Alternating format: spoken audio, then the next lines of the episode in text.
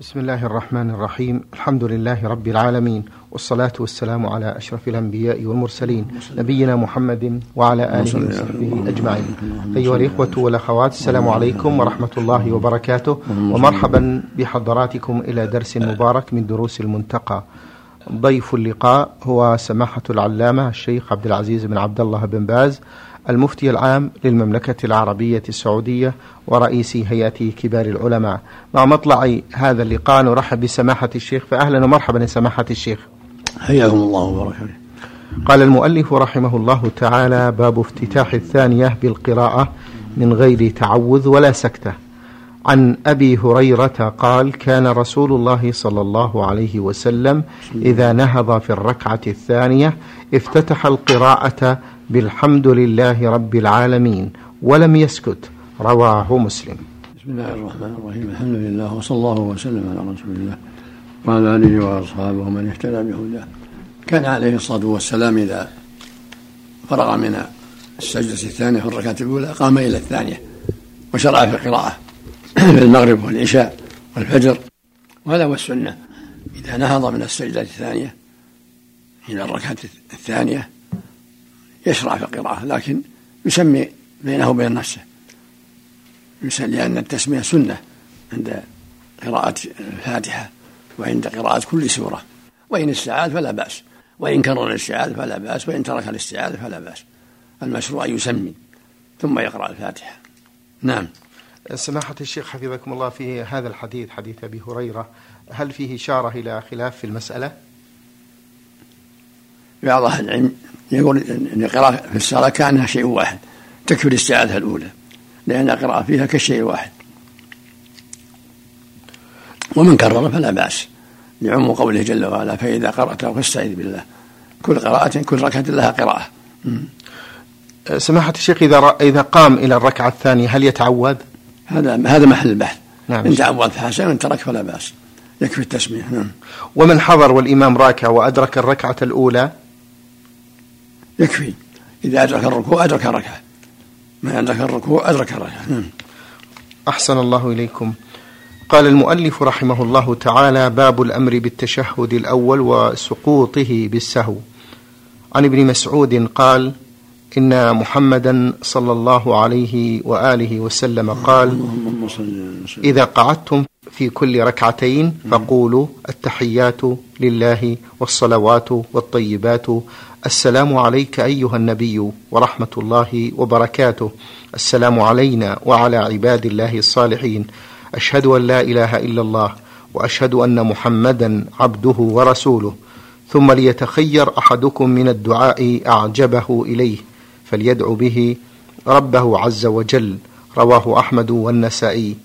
وعن رفاعة بن رافع عن النبي صلى الله عليه وآله وسلم قال: إذا قمت في صلاتك فكبر، ثم اقرأ ما يتيسر عليك من القرآن، فإذا جلست في وسط الصلاة فاطمئن وافترش فخذك اليسرى ثم تشهد، رواه أبو داود. وعن عبد الله بن محينة أن النبي صلى الله عليه وسلم قام في صلاة الظهر وعليه جلوس، فلما أتم صلاته سجد سجدتين يكبر في كل سجدة وهو جالس قبل أن يسلم، وسجدها الناس معه مكان ما نسي من الجلوس، رواه الجماعة. نعم. هذه الآية كلها تدل على شرعية قراءة التحيات بعد كل ركعتين، وهكذا كان يفعل صلى الله عليه وسلم، ويقوم صلاة الليل والنهار مثنى مثنى، فإذا صلى ركعتين شرع له جلوس يقرأ التحيات، فإذا قرأها: التحيات لله والصلوات والطيبات، التحيات لله والصلوات والطيبات، السلام عليك أيها النبي ورحمة الله وبركاته، السلام علينا وعلى عباد الله الصالحين، أشهد أن لا إله إلا الله وأشهد أن محمدا عبده ورسوله. إن كان بالتشهد الأول قام إلى الثالثة بعد هذا، وإن صلى على النبي مع التشهد فحسن لعموم الأدلة في الصلاة على النبي صلى الله عليه وسلم. أما إن كان في نافلة يصلي ركعتين أو في صلاة الفجر أو الجمعة فإنه يأتي بعد الشهادة بالصلاة على النبي صلى الله عليه وسلم، ثم بالتعوذ بالله من عذاب جهنم ومن عذاب القبر ومن فتنة المحيا والممات ومن فتنة المسيح الدجال، ثم يدعو ما أحب، يدعو يتخير ما الدعاء عجبه إليه فيدعو،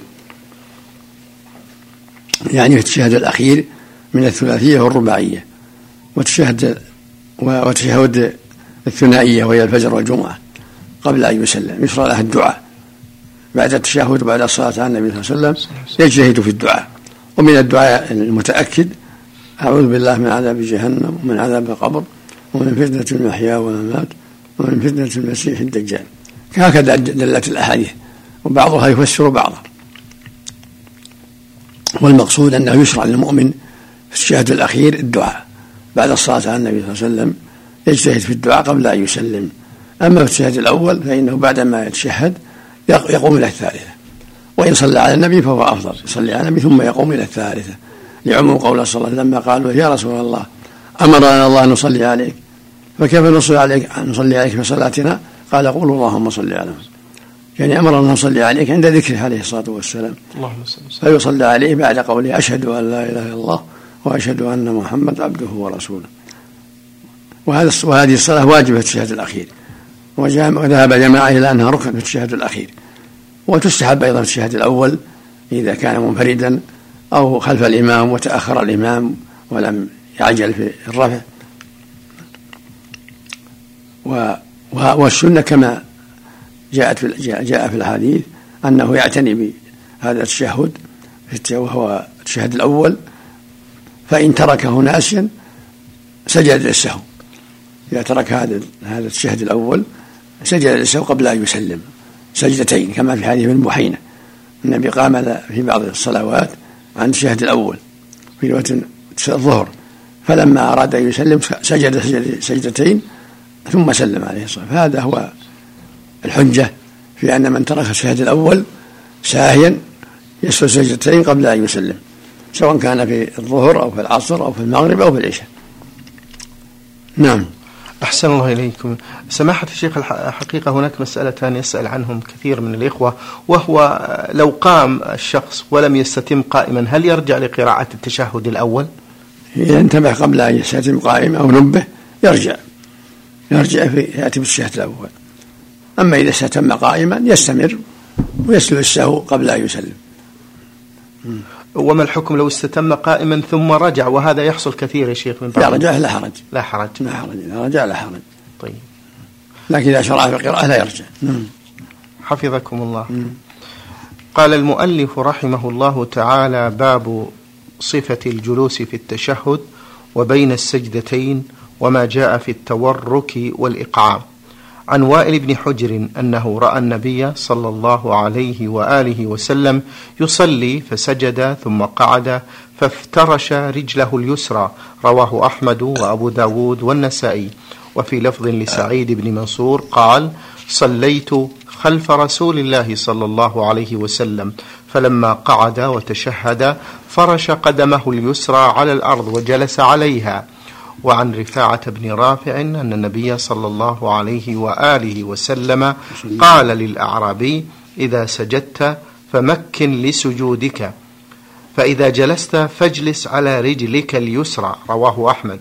وعن أبي حميد أنه قال وهو في نفر من أصحاب رسول الله صلى الله عليه وسلم: كنت أحفظكم لصلاة رسول الله صلى الله عليه وآله وسلم، رأيته إذا كبر جعل يديه حذاء منكبيه، وإذا ركع مكن يديه من ركبتيه، ثم حصر ظهره، فإذا رفع رأسه استوى حتى يعود كل فقار مكانه، فإذا سجد وضع يديه غير مفترش ولا قابضهما، واستقبل بأطراف أصابع رجليه القبلة، فإذا جلس في الركعتين جلس على رجله اليسرى ونصب اليمنى، فإذا جلس في الركعة الأخيرة قدم رجله اليسرى ونصب الأخرى وقعد على مقعدته.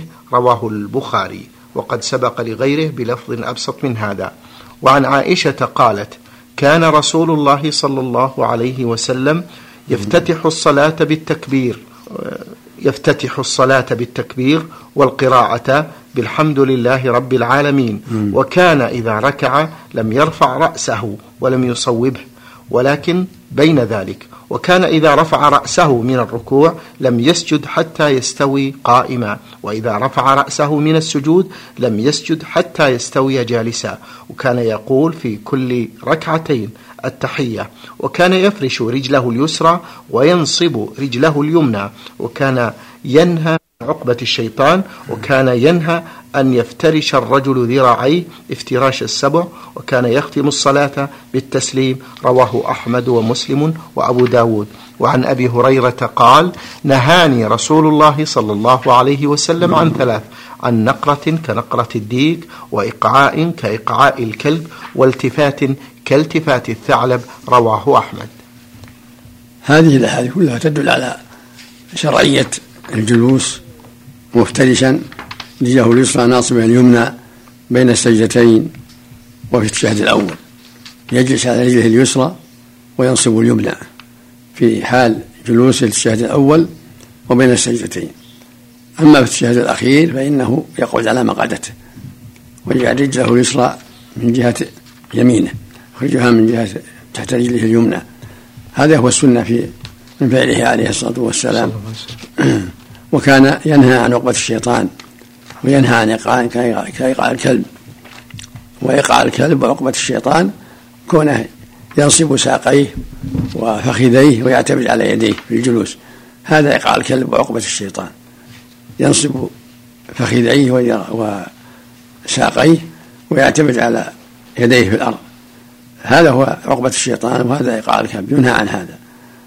ينبغي إذا جلس في التشهد الأول أو في بين السجدتين يجلس على رجله اليسرى وينصب اليمنى، هذا هو السنة، ولا ينقرها كنقرة الغراب بالعجلة وعدم الطمأنينة، ولا يلتفت يكثر الالتفات بلا موجب كالتفات الثعلب، لا يكون خاشعا مطمئنا غير ملتفت، خاشعا إلا إذا دعت الحاجة للالتفات. هذا هو المشروع للمصلي كما فعله النبي صلى الله عليه وسلم. وإذا ركع اطمأن وسوى ظهره وجعل رأسه حيال ظهره حال ركوعه، هذا هو السنة. ويمكن يديه من ركبتيه حال الركوع، يعتمد على ركبتيه ويمكن يديه من ركبتيه. والسجود يرفع ذراعيه، يعتمد على كفيه في الأرض ويرفع ذراعيه من الأرض حال سجوده. وإذا رفع يديه حال الركوع وحال تكبيرة الإحرام تكون حيال منكبيه أو حيال أذنه، فعل النبي هذا وهذا، يرفعهما حيال منكبيه ويرفعهما حيال أذنه عليه الصلاة عند الركوع وعند الإحرام وعند القيام التشهد الأول للثالثة وعند الرفع من الركوع. هذه مواضع رفع اليدين، في 4 مواضع: عند الإحرام وعند الركوع وعند الرفع منه وعند القيام التشهد الأول للثالثة. وفق الله الجميع. وكان يختم الصلاة بالتسليم، التسليم والنهاية هو نهايتها، تحريمها التكبير وتحليلها التسليم. نعم. حفظكم الله سماحة الشيخ، يسأل كثير من الإخوان: الافتراش والتورك، متى يكون الافتراش ومتى يكون التورك؟ الافتراش بين السجدتين والتشهد الأول، والتورك يكون في التشهد الأخير في الرباعية والثلاثية في الأخير، ويقعد على مقعدته ويخرج له اليسرى تحت رجله اليمنى من يمين في المغرب والظهر والعصر والعشاء في التشهد الأخير. أما الافتراش يكون بين السجدتين، يفرش رجله اليسرى ويجلس عليها في التشهد الأول، وهكذا في تشهد الجمعة والفجر ليس لهما إلا التشهد واحد، فيفرش رجله اليسرى ويجلس عليها، وهكذا بين السجدتين. ما حكم الجلوس بين القدمين سماحة الشيخ؟ وإذا جلس على عقبيه، هذه ذكر ابن عباس إنها سنة، والأفضل الافتراش، هذا هو الأفضل كما في حديث عائشة وحديث أبي حميد. وإن فرش رجليه وجلس على عقبيه، فقال ابن عباس إنها سنة ولا بأس بها بين السجدتين، ولكن الأفضل أن يفترش اليسرى وينصب اليمنى بين السجدتين. هذا هو ثابت في الأحاديث الصحيحة. نعم. أحسن الله إليكم وبارك فيكم سماحة الشيخ. قال المؤلف رحمه الله تعالى: باب ذكر تشهد ابن مسعود وغيره. عن ابن مسعود قال: علمني رسول الله صلى الله عليه وآله وسلم التشهد كفي بين كفيه كما يعلمني السورة من القرآن، التحيات لله والصلوات والطيبات، السلام عليك أيها النبي ورحمة الله وبركاته، السلام علينا وعلى عباد الله الصالحين، أشهد أن لا إله إلا الله وأشهد أن محمدا عبده ورسوله، رواه الجماعة. وفي لفظ أن النبي صلى الله عليه وآله وسلم قال: إذا قعد أحدكم في الصلاة فليقل التحيات لله وذكره. وفيه عند قوله وعلى عباد الله الصالحين: فإنكم إذا فعلتم ذلك فقد سلمتم على كل عبد صالح في السماء والأرض. وفي آخره: ثم ليتخير من المسألة ما شاء، متفق عليه. ولأحمد من حديث أبي عبيدة عن عبد الله قال: علمه رسول الله صلى الله عليه وسلم التشهد، وأمره أن يعلمه الناس التحيات لله وذكره. قال الترمذي: حديث ابن مسعود أصح حديث في التشهد، والعمل عليه عند أكثر أهل العلم من الصحابة والتابعين. وعن ابن عباس قال: كان رسول الله صلى الله عليه وسلم يعلمنا التشهد كما يعلمنا السورة من القرآن، فكان يقول: التحيات، المباركات، الصلوات، الطيبات لله، السلام عليك أيها النبي ورحمة الله وبركاته، السلام علينا وعلى عباد الله الصالحين، أشهد أن لا إله إلا الله وأشهد أن محمد رسول الله، رواه مسلم وأبو داود بهذا اللفظ. ورواه الترمذي وصححه كذلك، ولكنه ذكر السلام منكرا. ورواه ابن ماجه كمسلم، لكنه قال: وأشهد أن محمدا عبده ورسوله. ورواه أحمد والشافعي بتنكير السلام، وقال فيه: وأن محمدا لم يذكر أشهد والباقي كمسلم. ورواه أحمد من طريق آخر كذلك، لكن بتعريف السلام. ورواه النسائي كمسلم، لكنه نكر السلام وقال: أشهد أن محمدا عبده ورسوله. هذه الحديث تدل على شرعية قراءة التحيات في الصلاة في كل ركعتين كما تقدم، وأصحها حديث مسعود في الصحيحين، ولفظه هو التحيات لله والصلوات والطيبات، السلام عليك، بالتعريف، تعريف السلام: السلام عليك أيها النبي ورحمة الله وبركاته، السلام لنا وعلى عباد الله الصالحين، أشهد أن لا إله إلا الله وأشهد أن محمد عبده ورسوله. ثم يقوم للثالثة بالرباعية والثلاثية، وإن صلى على النبي ثم قام فلا بأس. أما في الرباعية وفي الثلاثة المغرب يكمل: صلي على النبي صلى الله عليه وسلم، ثم يدعو: اللهم إنك من عذاب جهنم ومن عذاب القبر ومن فتنة المحيا والممات ومن فتنة المسيح الدجال، ويجتهد في الدعاء قبل أن يسلم في الركعة الأخيرة الثالثة من المغرب، والرابعة من الظهر والعصر والعشاء. وهكذا في قراءة التحيات في الفجر والجمعة، لما فيها إلا الشهد واحد. بعد الصلاة على النبي صلى الله عليه وسلم يجتهد في الدعاء ويتعوذ بالله من أربع. وفي حديث ابن عباس جاءت المباركات: تحيات لله، الصلوات والطيبات المباركات. ولعله فعله النبي بعض الأحيان، فإن حديث مسعود وما جاء معناه أصح، فإذا لم يذكرها فلا بأس. وإن ذكرها كما في حديث ابن عباس: التحيات والمباركات والصلوات والطيبات، فلا بأس بذلك، زيادة ثقة مقبولة. ولا النبي فعلها بعض الأحيان عليه الصلاة والسلام. وفيها السلام عليك أيها النبي، وفي بعضها تنكير السلام: سلام، هذا مع تنكيره: سلام عليك أيها النبي وبركاته، سلام علينا وعلى عباد الله الصالحين. ولكن التعريف كما في حديث مسعود أفضل: السلام، يعني السلام معروف، وهو السلام من الله جل وعلا. السلام عليك أيها النبي، بالتعريف بأل: السلام عليك أيها النبي ورحمة الله وبركاته، السلام علينا وعلى عباد الله الصالحين، هذا هو الأفضل. وفي التشهد الأخير يكثر من الدعاء بعد الصلاة على النبي صلى الله عليه وسلم، وبعد التعوذ بالله من أربع يكثر من الدعاء: اللهم إني على ذكرك وشكرك وحسن عبادتك، اللهم إني ظلمت نفسي ظلما كثيرا ولا يغفر الذنوب إلا أنت، فاغفر لي مغفرة من عندك وارحمني إنك أنت الغفور الرحيم. كل هذا كان علمه النبي أصحابه، قال أمرهم ألا يدعوا: اللهم إني في كل الشهود، اللهم إني على ذكرك وشكرك وحسن عبادتك.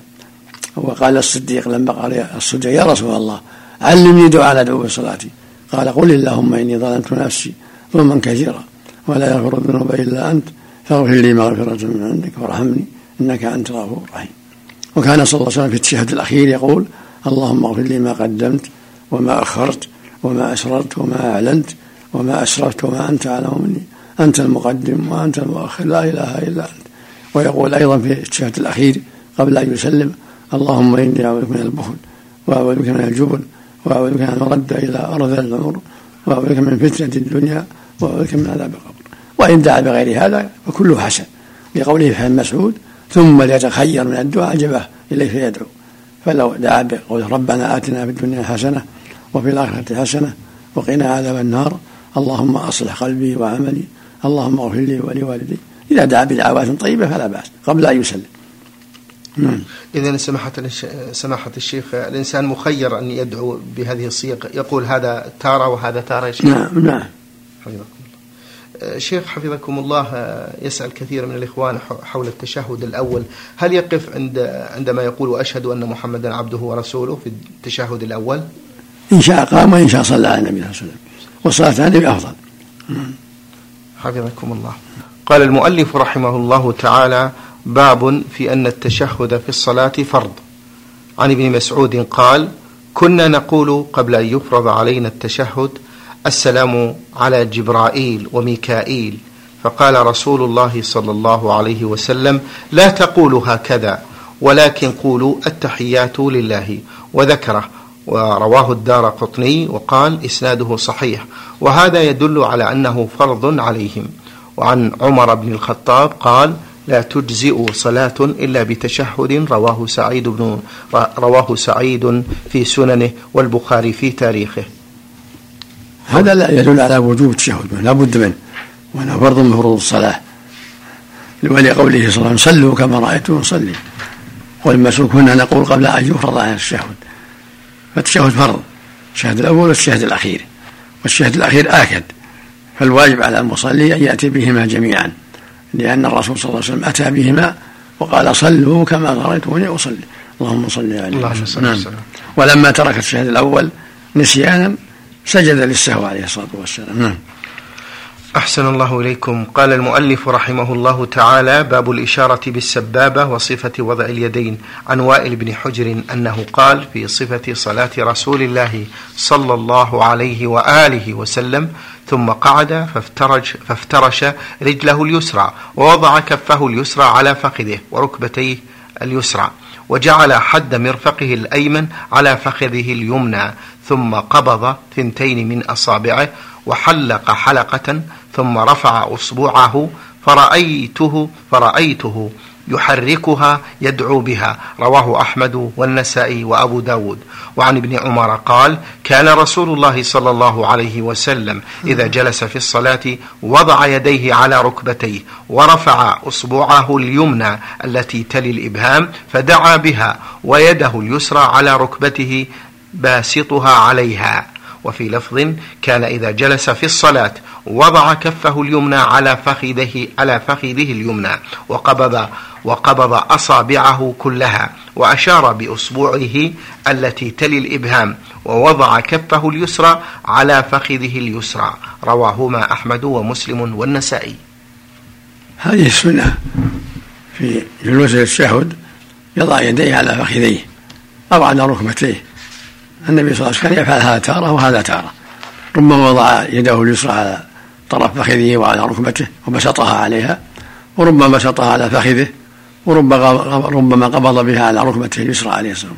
أما اليمنى بين السجدتين فيضعها على ركبته اليمنى، وأما في حال التشهد فيضعها على فخذه، ويقبض الخنصر وبنصر، ويحلق بالهام والوسطى، ويشير بالسبابة في بعض الأحيان، وفي بعض الأحيان يقبضها كلها كما في حديث عمر، ويشير بالسبابة عند التشهد.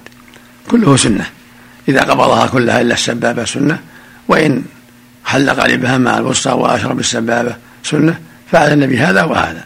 أما اليسرى فيجعلها على فخذه اليسرى أو على فخذه وركبته، أطرافها على ركبته اليسرى لفعله عليه الصلاة والسلام. هذا هو المشروع. سماحة الشيخ، تحريك الأصبع تثير جدل بين بعض الناس. هو السنة يحركها عند الدعاء، كان يدعى حركها إصبعه كما قالوا للزبير. نعم. حفظكم الله. قال المؤلف رحمه الله تعالى: باب ما جاء في الصلاة على رسول الله صلى الله عليه وآله وسلم. عن ابن مسعود قال: أتانا رسول الله صلى الله عليه وسلم ونحن في مجلس سعد بن عبادة، فقال له بشير بن سعد: أمرنا الله أن نصلي عليك، فكيف نصلي عليك؟ قال: فسكت رسول الله صلى الله عليه وآله وسلم حتى تمنينا أنه لم يسأله، ثم قال رسول الله صلى الله عليه وسلم: قولوا اللهم صل على محمد وعلى آل محمد كما صليت على إبراهيم، وبارك على محمد وعلى آل محمد كما باركت على آل إبراهيم إنك حميد مجيد، والسلام كما قد علمتم. رواه أحمد ومسلم والنسائي والترمذي وصححه، ولأحمد في لفظ آخر نحوه، وفيه: فكيف نصلي عليك إذا نحن صلينا في صلاتنا. وعن كعب بن عجرة قال: قلنا يا رسول الله قد علمنا أو عرفنا كيف السلام عليك، فكيف الصلاة عليك؟ قال: قولوا اللهم صل على محمد وعلى آل محمد كما صليت على آل إبراهيم إنك حميد مجيد، اللهم بارك على محمد وعلى آل محمد كما باركت على آل إبراهيم إنك حميد مجيد. رواه الجماعة، إلا أن الترمذي قال فيه على إبراهيم في الموضعين لم يذكر له. وعن فضالة بن عبيد قال: سمع النبي صلى الله عليه وسلم رجلا يدعو في صلاته فلم يصلي على النبي صلى الله عليه وسلم، فقال النبي صلى الله عليه وآله وسلم: عجل هذا، ثم دعاه فقال له أو لغيره: إذا صلى أحدكم فليبدأ بتحميد الله والثناء عليه، ثم ليصلي على النبي صلى الله عليه وسلم، ثم ليدعو بعد ما شاء. رواه الترمذي وصححه. هذه الأحاديث كلها تدل على شرعية الصلاة على النبي صلى الله عليه وسلم بعد التشهد، لأن بشير ما سعد سأل النبي صلى الله عليه وسلم عن ذلك، قال: كيف نصلي عليك إذا نصلي عليك في صلاتنا؟ قال: قول اللهم صل على محمد وعلى آل محمد كما صليت على آل إبراهيم، وبارك على محمد وعلى آل محمد كما باركت على آل إبراهيم في العالمين إنك حميد مجيد. وكان لما سأل سكت النبي صلى الله عليه وسلم، ولعله سكت حتى يوحى إليه لانتظار الوحي. وفي حديث كعب بن عجرة: قول اللهم صل على محمد وعلى آل محمد كما صليت على آل إبراهيم، وبارك على محمد وعلى آل محمد كما باركت على آل إبراهيم إنك حميد مجيد.